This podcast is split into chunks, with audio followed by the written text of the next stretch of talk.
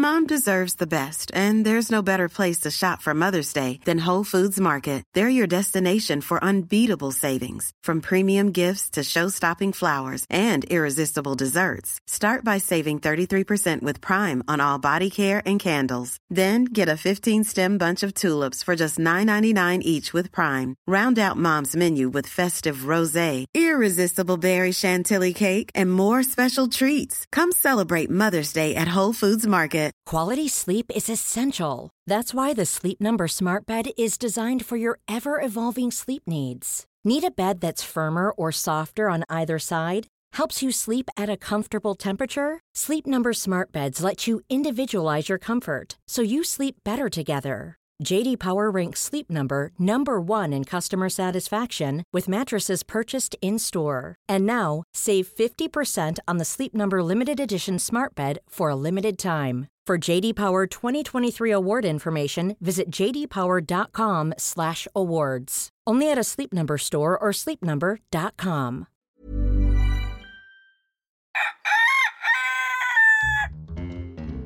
Hey there, 1960s TV watcher. Campbell's mechanically reclaimed mystery meat has something brand new just for you. Chicken nuggets. Oh, it's chicken, but it looks like a golden nugget. No skin, no bones, no fuss. We ground up chicken into bite sized, nuggety pieces, coated them in batter and crumbs, and put them in a handy box. Mmm. Mmm. Chicken nuggets! Yes, everyone's crazy for them. It's chicken, but better. It's uh, uh, nuggets. Hello, welcome to Patented. It's a podcast about the history of inventions from the fine folk at History Hit. I'm Dallas Campbell. Today it's the origin story of the chicken nugget, of all things. The most famous chicken nugget of them all, the McDonald's McNugget. Turns 40 this year. Happy birthday, McDonald's McNugget. So we are asking who invented the chicken nugget in the first place? Where did that idea come from? Get ready to meet a towering genius of processed food. Not Ronald McDonald, but a man called Robert Baker who could do anything with a dead chicken.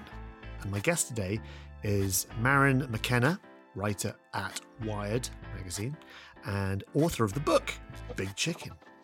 It's finger licking good. Enjoy.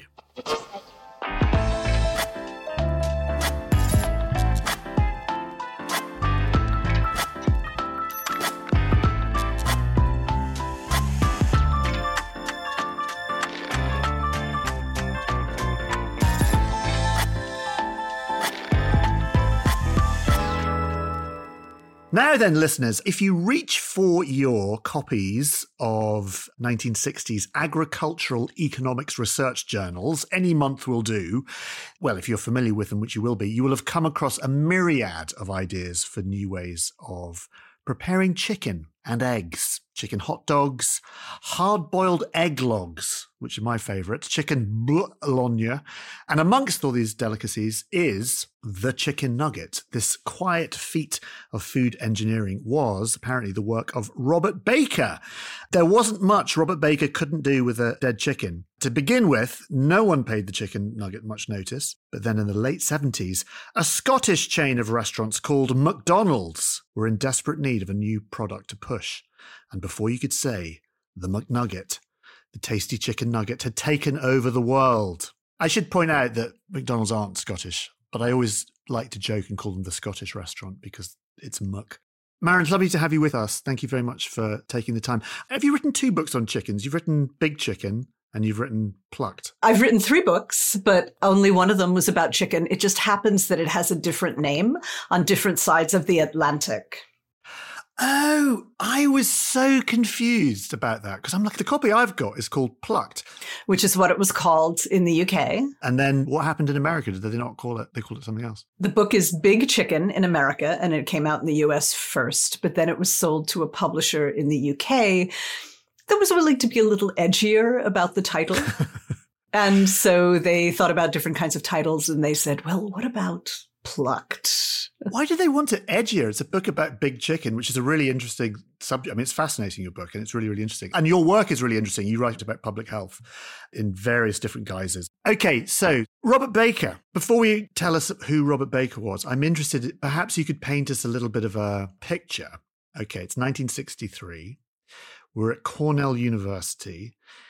Can you take us through the moment, or is there such a moment where the chicken nugget was invented? So, the chicken nugget, what Robert C. Baker, this Cornell professor, called at the time the chicken stick, related in his mind to fish sticks, but not exactly like them, which we'll get to in a minute, does arrive in that Cornell University basement in 1963. But in order to understand how and why that happened, we actually have to back up a little bit to consider a couple of different things. One is that before the 1960s, the only way you could buy a chicken in most parts of the United States and Canada and Western Europe and the UK was to buy a whole chicken, to go to a market or a butcher, and there would be an entire chicken in a case.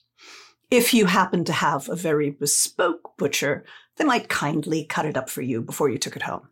That was sort of annoying for women who were the cooks for households as well as shopping for households to have to deal with broiling or pan frying or roasting a chicken for an everyday evening meal. And this is after World War II, when women are starting to enter the workforce and are looking for things to be less complicated in their home lives, not more complicated.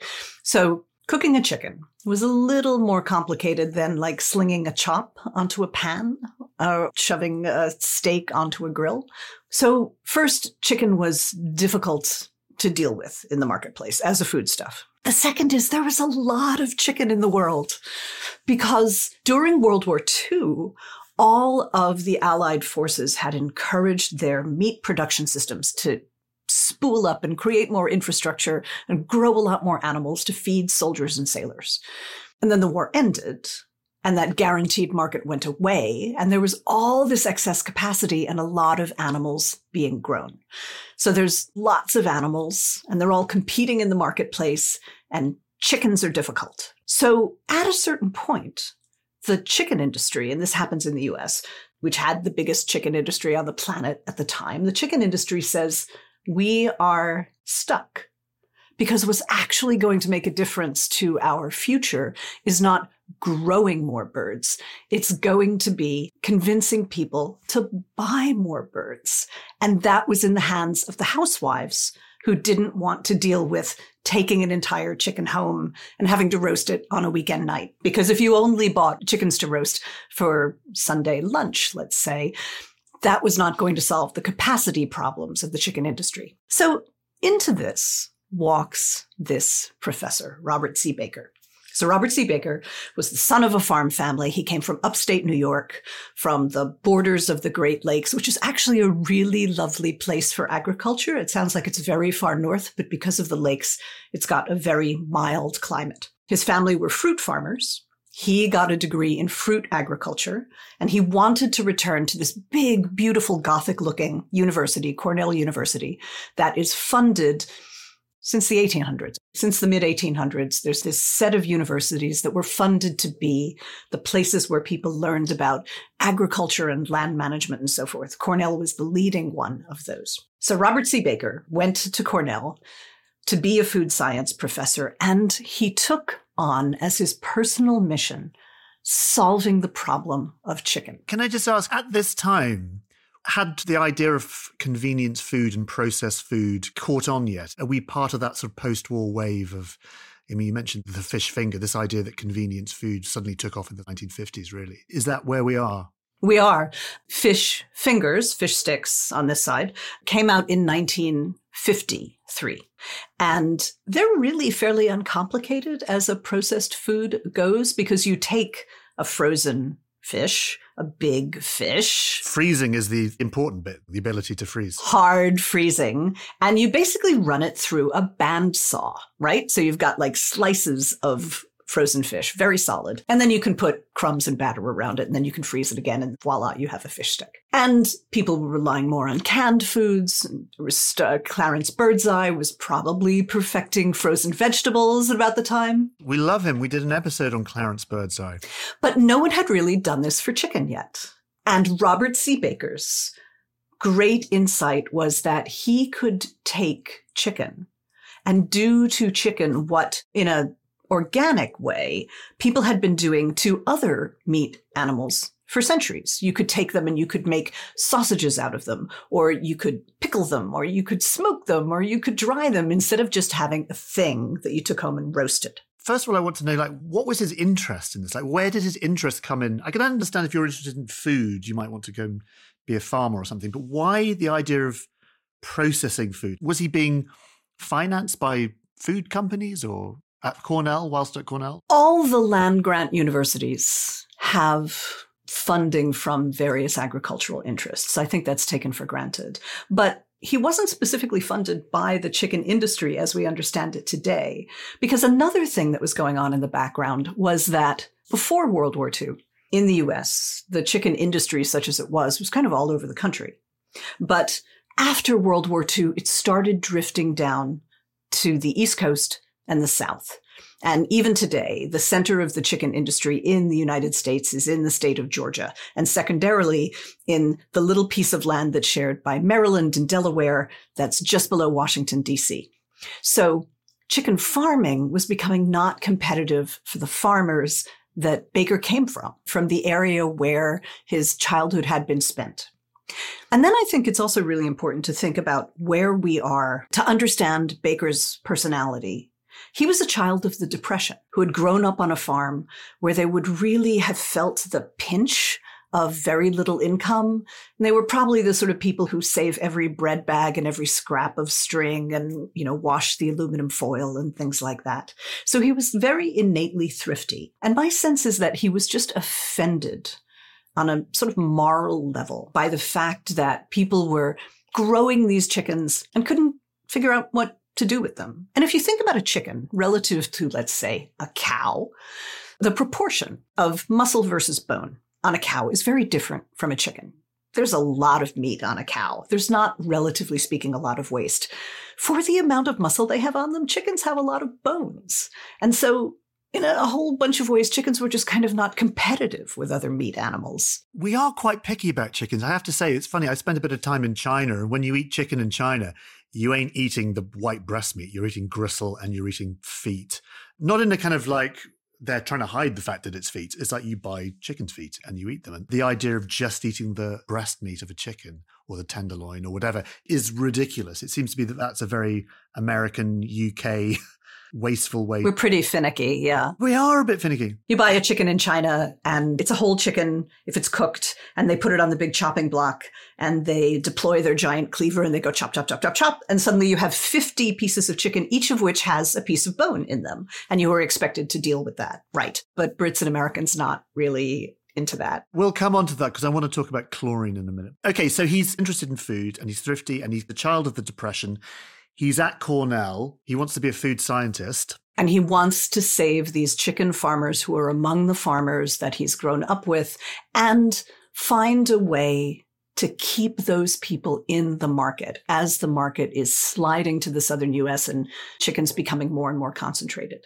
So what he decides to do is to essentially break chicken free of its bones, solve this problem of there not being a lot of chicken accessible if you buy a whole chicken by harvesting every scrap of meat off a chicken carcass and then figuring out what to do with it. So things that I mentioned, sausages, bologna. How do I pronounce it? We just say bologna in the US. Bologna. Yeah, that's the word I was looking for. Bologna. bologna sounds so much more fancy. Trust me, I'm not fancy. But yes, bologna. That's what I used to call it when I was a kid anyway. And also eggs as well. I mentioned at the beginning there that sort of long egg roll thing, which can only happen by magic, I assume. So Cornell University gave Baker a basement laboratory in one of its big, fancy, Gothic looking buildings. And they gave him a bunch of graduate students. And he said, I'm going to take this team of people and this place, and we are going to save the chicken. Now, he probably didn't say it in exactly those words, but that was his point of view. Well, I like to think he did say it in exactly those words, maybe with a bolt of lightning behind him. Kind of or a cape thunder. or some fluttering in the breeze, something like that. Yeah, he did wear a cape, I'm sure. Yeah, I don't think so. He did wear a white coat, though. You can see in pictures of him, him and all his graduate students have very professional, medical looking white coats on them. So they started figuring out what are all the things we could do with chicken if we detach chicken from its bones and its head and its feet and things like that? And they came up with pre-packaging chicken meatloaf, making chicken sausage, making chicken bologna, making chicken burgers, all the things that we kind of take for granted now when we walk into a supermarket and see things made with chicken, chicken sausages, and so forth. Those didn't really exist before Robert C. Baker started tinkering. And to say that this was not all theoretical for him. Like he wasn't just coming up with something and feeding it to his graduate students and saying, all right, let's move on. Let's move on from sausages to meatloaf to whatever. They actually worked on marketing as well. So they would come up with not just with the object, the thing made of meat, but also like packaging. They'd design their own packaging and then they'd take it to local supermarkets and they'd test sell it and they'd ask the supermarket to keep records. And that way they were essentially testing the viability of their products, not just as hypothetical things, but as something that someone was actually going to buy and take home and cook for the kids. And in this sort of group, I'm just imagining him and his sort of postdoc students. Did they just say, oh, I know, why don't we do this? Was it kind of a bit of a free for all creative think outside the envelope. Let's just see what happens. Yes, exactly. They made some terrible things and they made some great things. About 10 years ago, I interviewed one of Robert C. Baker's children, Dale Baker, who remembers his dad bringing home all these experiments from the lab. right, yeah. Kids were having chicken sausage tonight, or kids were having chicken meatloaf tonight. And some of them they liked and some of them they didn't. So you've painted us this lovely picture, cut back to 1963 tell us about the nuggets. So that's a move away from just the sausage or bologna or. Well, but he was doing the same thing. He was trying to figure out how to use the maximum amount of chicken and incur the minimum amount of waste. And by 1963, fish sticks, fish fingers, have been on the market for 10 years. And you can see how unbelievably popular they are because they've made handling fish in a home kitchen, which kind of like a whole chicken is a kind of difficult, slimy, smelly thing to do. You have to make sure your knives are sharp and you have to deal with all the bones and things like that. Fish fingers transformed how the middle class ate fish. And I think anybody who grew up in the 60s, 70s, 80s can remember they probably had fish sticks at least once a week, right? Certainly, if you were in a Catholic family and you had to eat fish on Fridays, fish fingers were like the thing that you ate. So he had 10 years of looking back at fish sticks and thinking, we ought to be able to do this as well. But there were some actual mechanical problems in the way which is that, as we talked about a minute ago, if you're making a fish stick, it's not actually that complicated because you take the very large fish, you take the fillets off, you freeze those very hard, you essentially run them through a bandsaw, and then you put stuff on the outside. But if you did that to a chicken, if you used the whole muscle of a chicken, you'd only get a couple of sticks out of each bird. And again, Baker was someone who hated waste. So he found a way to harvest things from all the bits of the chicken carcass and to grind them together with some additives, uh, primarily salt and vinegar at the time, so that all of the ground up meat would stick together really firmly, more firmly than like a sausage would. So they solved that problem. Then they had to figure out if they were going to bread it like a fish stick, how could they make the breading stick to this mush they just created? And how could they make it continue to stick when they froze it and then when they fried it or baked it? So they did many, many tests with different ways of different stuff in the batter, different kind of crumbs. And in 1963, they felt like they'd nailed it. And so they wrote up their results, the entire process from chicken to box to marketing tests, all the different things they'd tried in this monthly bulletin that Cornell published as part of its responsibility as a land grant university and it went out to hundreds and hundreds of libraries all around the US. If the fish stick or the fish finger was this, well, inspiration, you know, in terms of the processing, why didn't they make chicken? Was it a stick first before it became a nugget? Did it look like a fish stick? Was it kind of long and stick like? In the original agricultural bulletin, which was just, you know, black and white, sort of looks like it was done on a mimeograph machine, even though it was actually printed by a printer.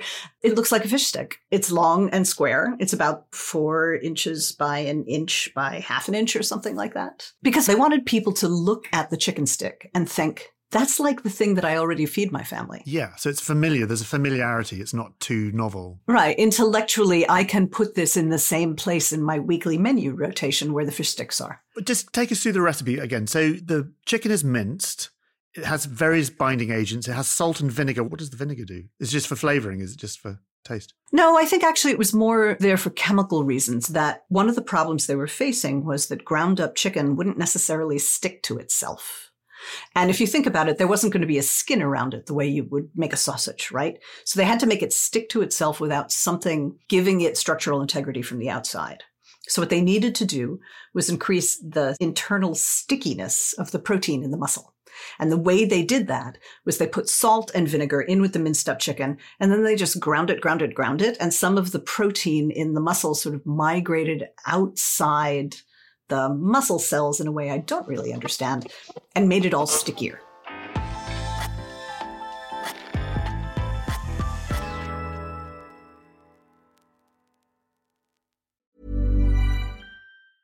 Quality sleep is essential. That's why the Sleep Number Smart Bed is designed for your ever evolving sleep needs. Need a bed that's firmer or softer on either side? Helps you sleep at a comfortable temperature? Sleep Number smart beds let you individualize your comfort so you sleep better together. JD Power ranks Sleep Number number 1 in customer satisfaction with mattresses purchased in-store. And now, save 50% on the Sleep Number limited edition smart bed for a limited time. For JD Power 2023 award information, visit jdpower.com/awards. Only at a Sleep Number store or sleepnumber.com.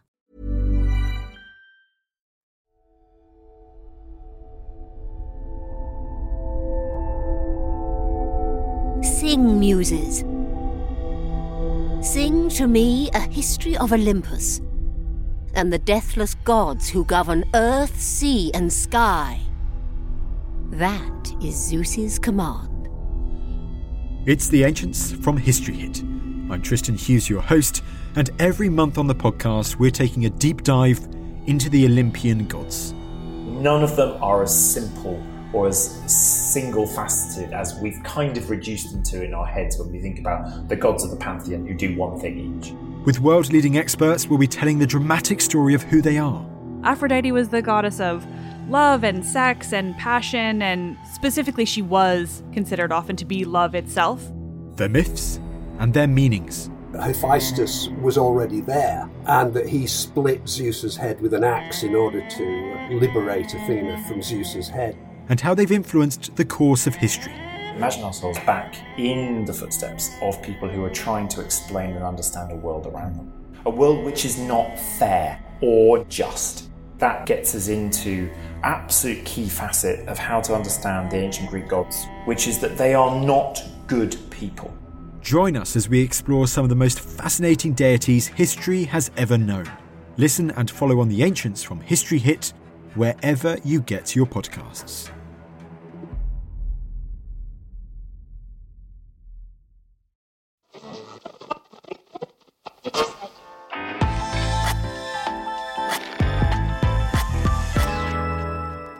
So we've got this chick stick, which is like a fish stick, chicken finger. Why did they freeze it? Was freezing part of the thing like it was with fish? Or was it like, we'll do it exactly like they do with fish fingers, Captain Birdseye? They hard froze them and then they invented a box which looked kind of like the boxes that donuts come in now in the US, and that it was cardboard and it had a little glassine window so you could see the chicken sticks inside it.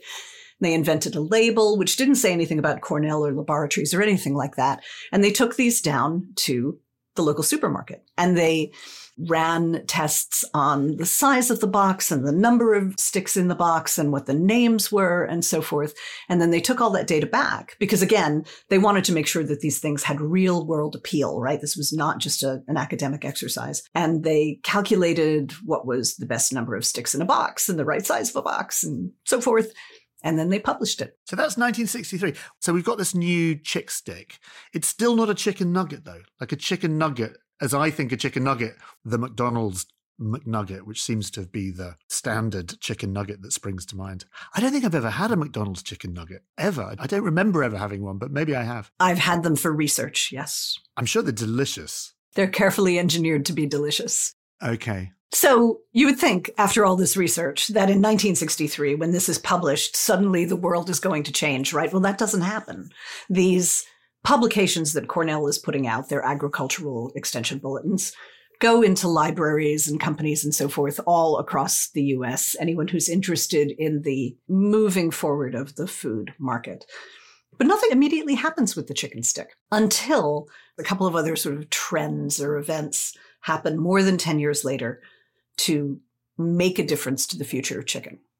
The first is that in 1977, the US government, for the first time, sets what it calls dietary guidelines for Americans, which is a publication by the US Department of Agriculture that basically says here's what we think you should be eating to be a healthy population. It's where our famous food pyramid comes from that assigns what you should be eating at different times of day. So 1977, for the first time, the USDA says, we think Americans are eating too much saturated fat. That's the year that Elvis died. It could be connected.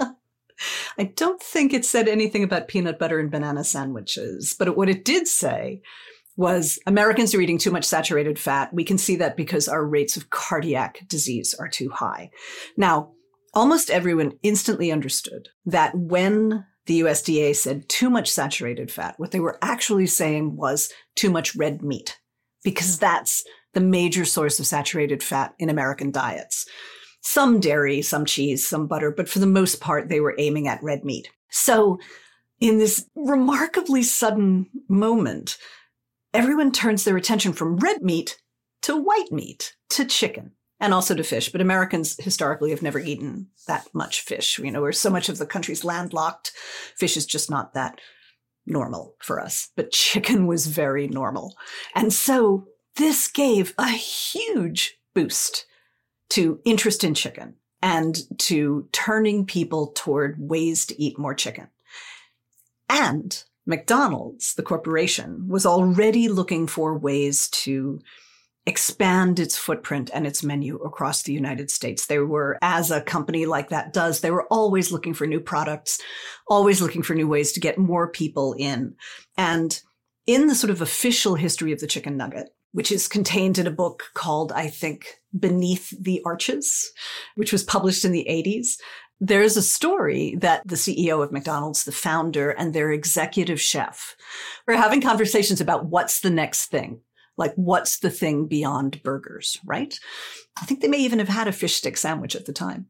So, their official history is that their executive chef had the idea to make what we now know as the chicken nugget. Do we know if they're looking at that chick stick? At what point do they go, I know, that why don't we make it shorter? Or just like a lump? This is the black box that this history disappears into. Because as far as the official history is concerned, the nugget sprung full blown from the mind of this executive chef of McDonald's.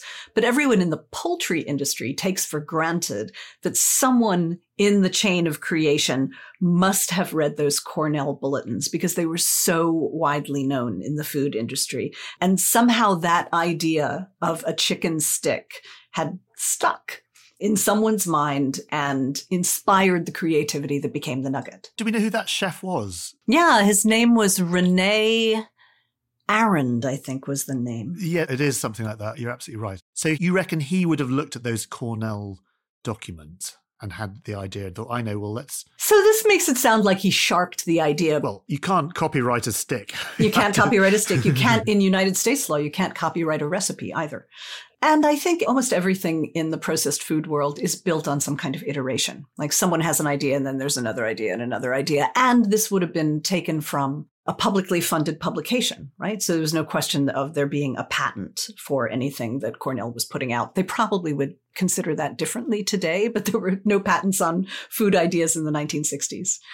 So there's this concept floating around in libraries and in people's heads that you could do something with minced up chicken that would make it easy to eat and that maybe people would respond positively to that. So McDonald's embarks on a secret skunkworks kind of crash course to try to make something that is made out of chicken that is not a burger. And they came up with the nugget and they trialed it at a couple of McDonald's restaurants secretly just put it on the menu one day in the middle of the country and completely blew the doors off. Just insane. And so they instantly said, well, we have to get chicken nuggets into every single one of our burger places. And within a couple of years, they did. By 1980, chicken nuggets were being sold in McDonald's all across the United States. And am I right in thinking, not being a McDonald's chicken nugget expert, that there's three different shapes, isn't there? There's like the boot, the bell, and something else. And they all look roughly the same, but there's three different McNugget shapes. Or did I dream that? I am not a scholar of the modern McNugget. I am sorry. I'm just wondering why those shapes. Because if I was doing shapes, I'd be like all kinds of fun shapes you can do. So I think it's important to say that when they first debuted back in the late 70s and 80s, chicken nuggets were more like Baker's invention in that they were made of minced up chicken. But what McDonald's says now is that they are actually made of whole muscle. So they're not made of like the stuff that's all like mushed up together. I think that's true, actually. From what I gather, I, I, watched a video on YouTube, so it must be true, where they say, yes, we just use the white breast. I mean, there's still lots of additives in it. There's, you know, all the things that you mentioned, plus other things. It's interesting. So, a, a massive hit from about 1980, and they sweep the nation, and everyone's eating chicken nuggets for the obvious reason that they contain fat and lots of salt and are therefore deli- and delicious. And they're easy to eat, right? And in the US, which is such a car culture, nuggets became a thing that it was easy to, you know, you could drive through McDonald's if you're out shopping or coming home from school or something like that. You can drive through, get a box of nuggets, hand it to your kid in the back seat. They don't need a plate you know, there's no bun that's going to slip out of their hands. There's just nuggets from box to gob. And they were so popular that nuggets went from being a thing that was served in restaurants, if you consider a McDonald's a restaurant, into food production for the home. So if you walk into a supermarket now, there's probably an entire aisle of frozen chicken nuggets. You know, they're shaped like stars and dinosaurs and Barbie, and they've got different flavors and they come in giant bags. But all of that's because McDonald's introduced the idea to the market, and McDonald's introduced the idea to the market because of Robert C. Baker 17 years before. Why do they have such a bad reputation now? I mean, certainly in the UK, someone like Jamie Oliver, who's done an awful lot for food in the UK, pretty much got rid of the idea of the turkey Twizzler, which is a bit like a chicken nugget, I imagine, with a different name. But certainly all kinds of stories about the chicken nugget, and they're made from this kind of pink slime and they just don't have a good reputation now. And I'm wondering how that reputation started. So I think it's really interesting to think about the fact that the chicken nugget came out of these parallel movements of trying to make food more affordable and trying to make food healthier because they were born at that moment when the US government was trying to make people eat less fatty food. And it's really interesting and ironic that it becomes this thing that everybody eats too much of right? That it's a fried thing that gets sold not in a box of four, but in a box of 20. And you can eat 20 of them as you're driving home from McDonald's to your house with your groceries because anything worth doing is worth overdoing, right? I mean, we bear some responsibility for making the nugget as popular as it has been. Yeah. You know, obviously the fast food companies and all food companies exist to sell more of their product. And all the things that are now put into highly processed food, most of them being chemicals that did not exist at the time that Robert C. Baker was working. Um, I mean, his recipe is very uncomplicated, but all of those additives are in there not just to improve the performance of the food as it's being cooked or served or transported, but also to make us want more of them. So as a society, we're both victims of those developments, but we also kind of participated in our own victimhood, right? At any moment, it would be possible to walk into the supermarket and not walk down the chicken nugget aisle. Trouble is, it's convenience. It is that thing of you don't have to think about boning a chicken or even cooking a chicken. You just know you shove it on a baking tray and stick it in the oven and it'll taste good it's a victim of its own success. I mean, it's interesting that actually I was looking at Snopes, you know, Snopes.com that debunk various urban myths and moral panics and such. And that chicken nugget one keeps coming up a lot. This idea there's a photograph of this kind of pink goo that comes out, and this is what chicken nuggets are. But that's not true. It's not that, is it? Certainly in the United States, the major trade association, which is called the National Chicken Council, has spent a lot of time and energy doing that debunking that the stuff that people call pink slime, the technical term for which is mechanically separated chicken, does not go into chicken nuggets, that it's used in things like as a binder in chicken lunch meats, chicken bologna, perhaps, or chicken sausages, but it, it is not, in fact, an ingredient in nuggets. In your books, you write about chicken more broadly now, particularly about things like antibiotics, and you talk about antibiotic resistance. I'm wondering what you think the future of the chicken nugget is, because we seem to have entered this food apartheid time where certain people eat this type of food and other people eat this type of food. And I wonder if we're ever going to get rid of that. I think the future of chicken is going to be really interesting. And again, there's a lot of sort of cross cutting trends pushing this along. The first is that chicken is becoming the meat that is eaten most, the meat animal that's grown and eaten most around the world. There's a couple of academics who have proposed that chicken is, they call it the bird of the Anthropocene, this historical moment we're at where all of the world has been transformed by human activity. And they imagine that you know, a thousand years from now when archaeologists are digging up our civilization, or maybe 10,000 years from now, what they're going to find is a layer of chicken bones. So it's not entirely bad that chicken is becoming so common around the world because in climate terms, to raise a chicken is less burden on the planet than to raise a pig or to raise a cow. You know, you can grow chickens in a smaller spot. You don't need so much land as you do for cows or pigs. It's something that's more accessible to people of low income, particularly in low and middle income countries where the economies are rising. And when economies are rising, people just very predictably spend their new income on meat. So chicken is sort of like the gateway drug to being able to eat meat. So that's one thing that's going on is the chicken all around the world, chicken consumption is rising. The second is that not just chicken nuggets, but the Western fast food companies have become a sort of symbol of westernization for low and middle income countries. You said you've eaten in China. You know, I think any of us who travel to the Pacific Rim or to Southeast Asia have had the experience of walking out into an airport lounge and seeing a McDonald's right there or a KFC right there or a Burger King or something like that, that those chains represent for other parts of the world modernity and westernization and they're kind of cool at the same time that those of us where they originated think of them in a very different way. So the forces of commercialization and the forces of expanding agriculture are pushing us toward more and more chicken consumption.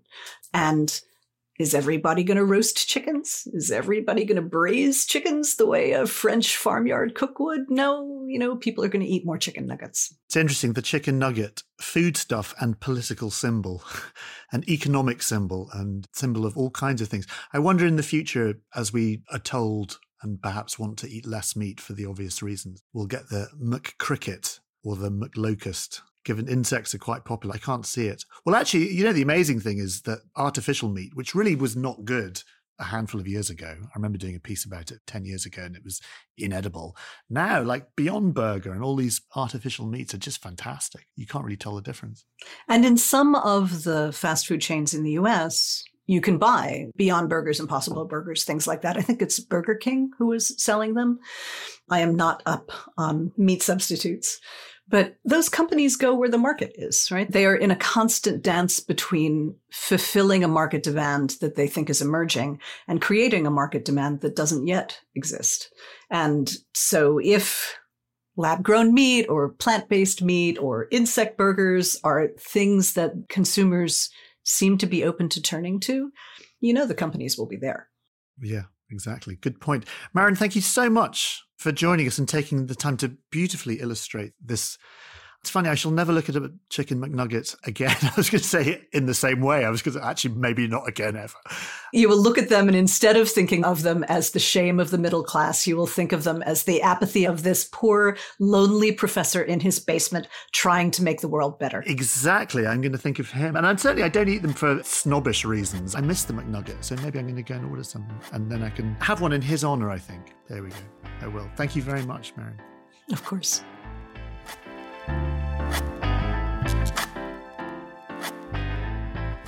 So there we go. Thanks very much for listening. If you're enjoying the show, don't forget to catch up with all of our other episodes. And don't forget to hit subscribe and like and, you know, all that kind of stuff. And don't forget to tell your friends and family and all those people who are close to you what a good series it is. I hope you've been enjoying it. Don't forget as well to get in touch if you've got a suggestion for a topic or an idea or a story that we should cover. You can email us at patented at historyhit.com. Thank you very much for your company as ever, and I look forward to seeing you next time.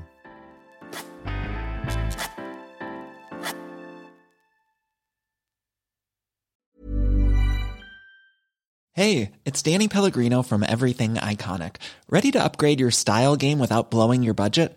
Check out Quince. They've got all the good stuff shirts and polos, activewear, and fine leather goods, all at 50 to 80% less than other high end brands. And the best part? They're all about safe, ethical, and responsible manufacturing. Get that luxury vibe without the luxury price tag. Hit up quince.com slash upgrade for free shipping and 365 day returns on your next order. That's quince.com slash upgrade. While I still have you, very briefly, if you fancy getting all of the History Hit podcast archive, and new episodes ad free, along with hundreds of history documentaries to watch. Download our app across Apple App Store, Google Play, and smart TV platforms. Follow the link in the show notes or go to historyhit.com slash subscribe. There is thousands of hours of history on there, including a documentary on science in the Middle Ages with Seb Falk, and also one with me talking about the secret history of the space race.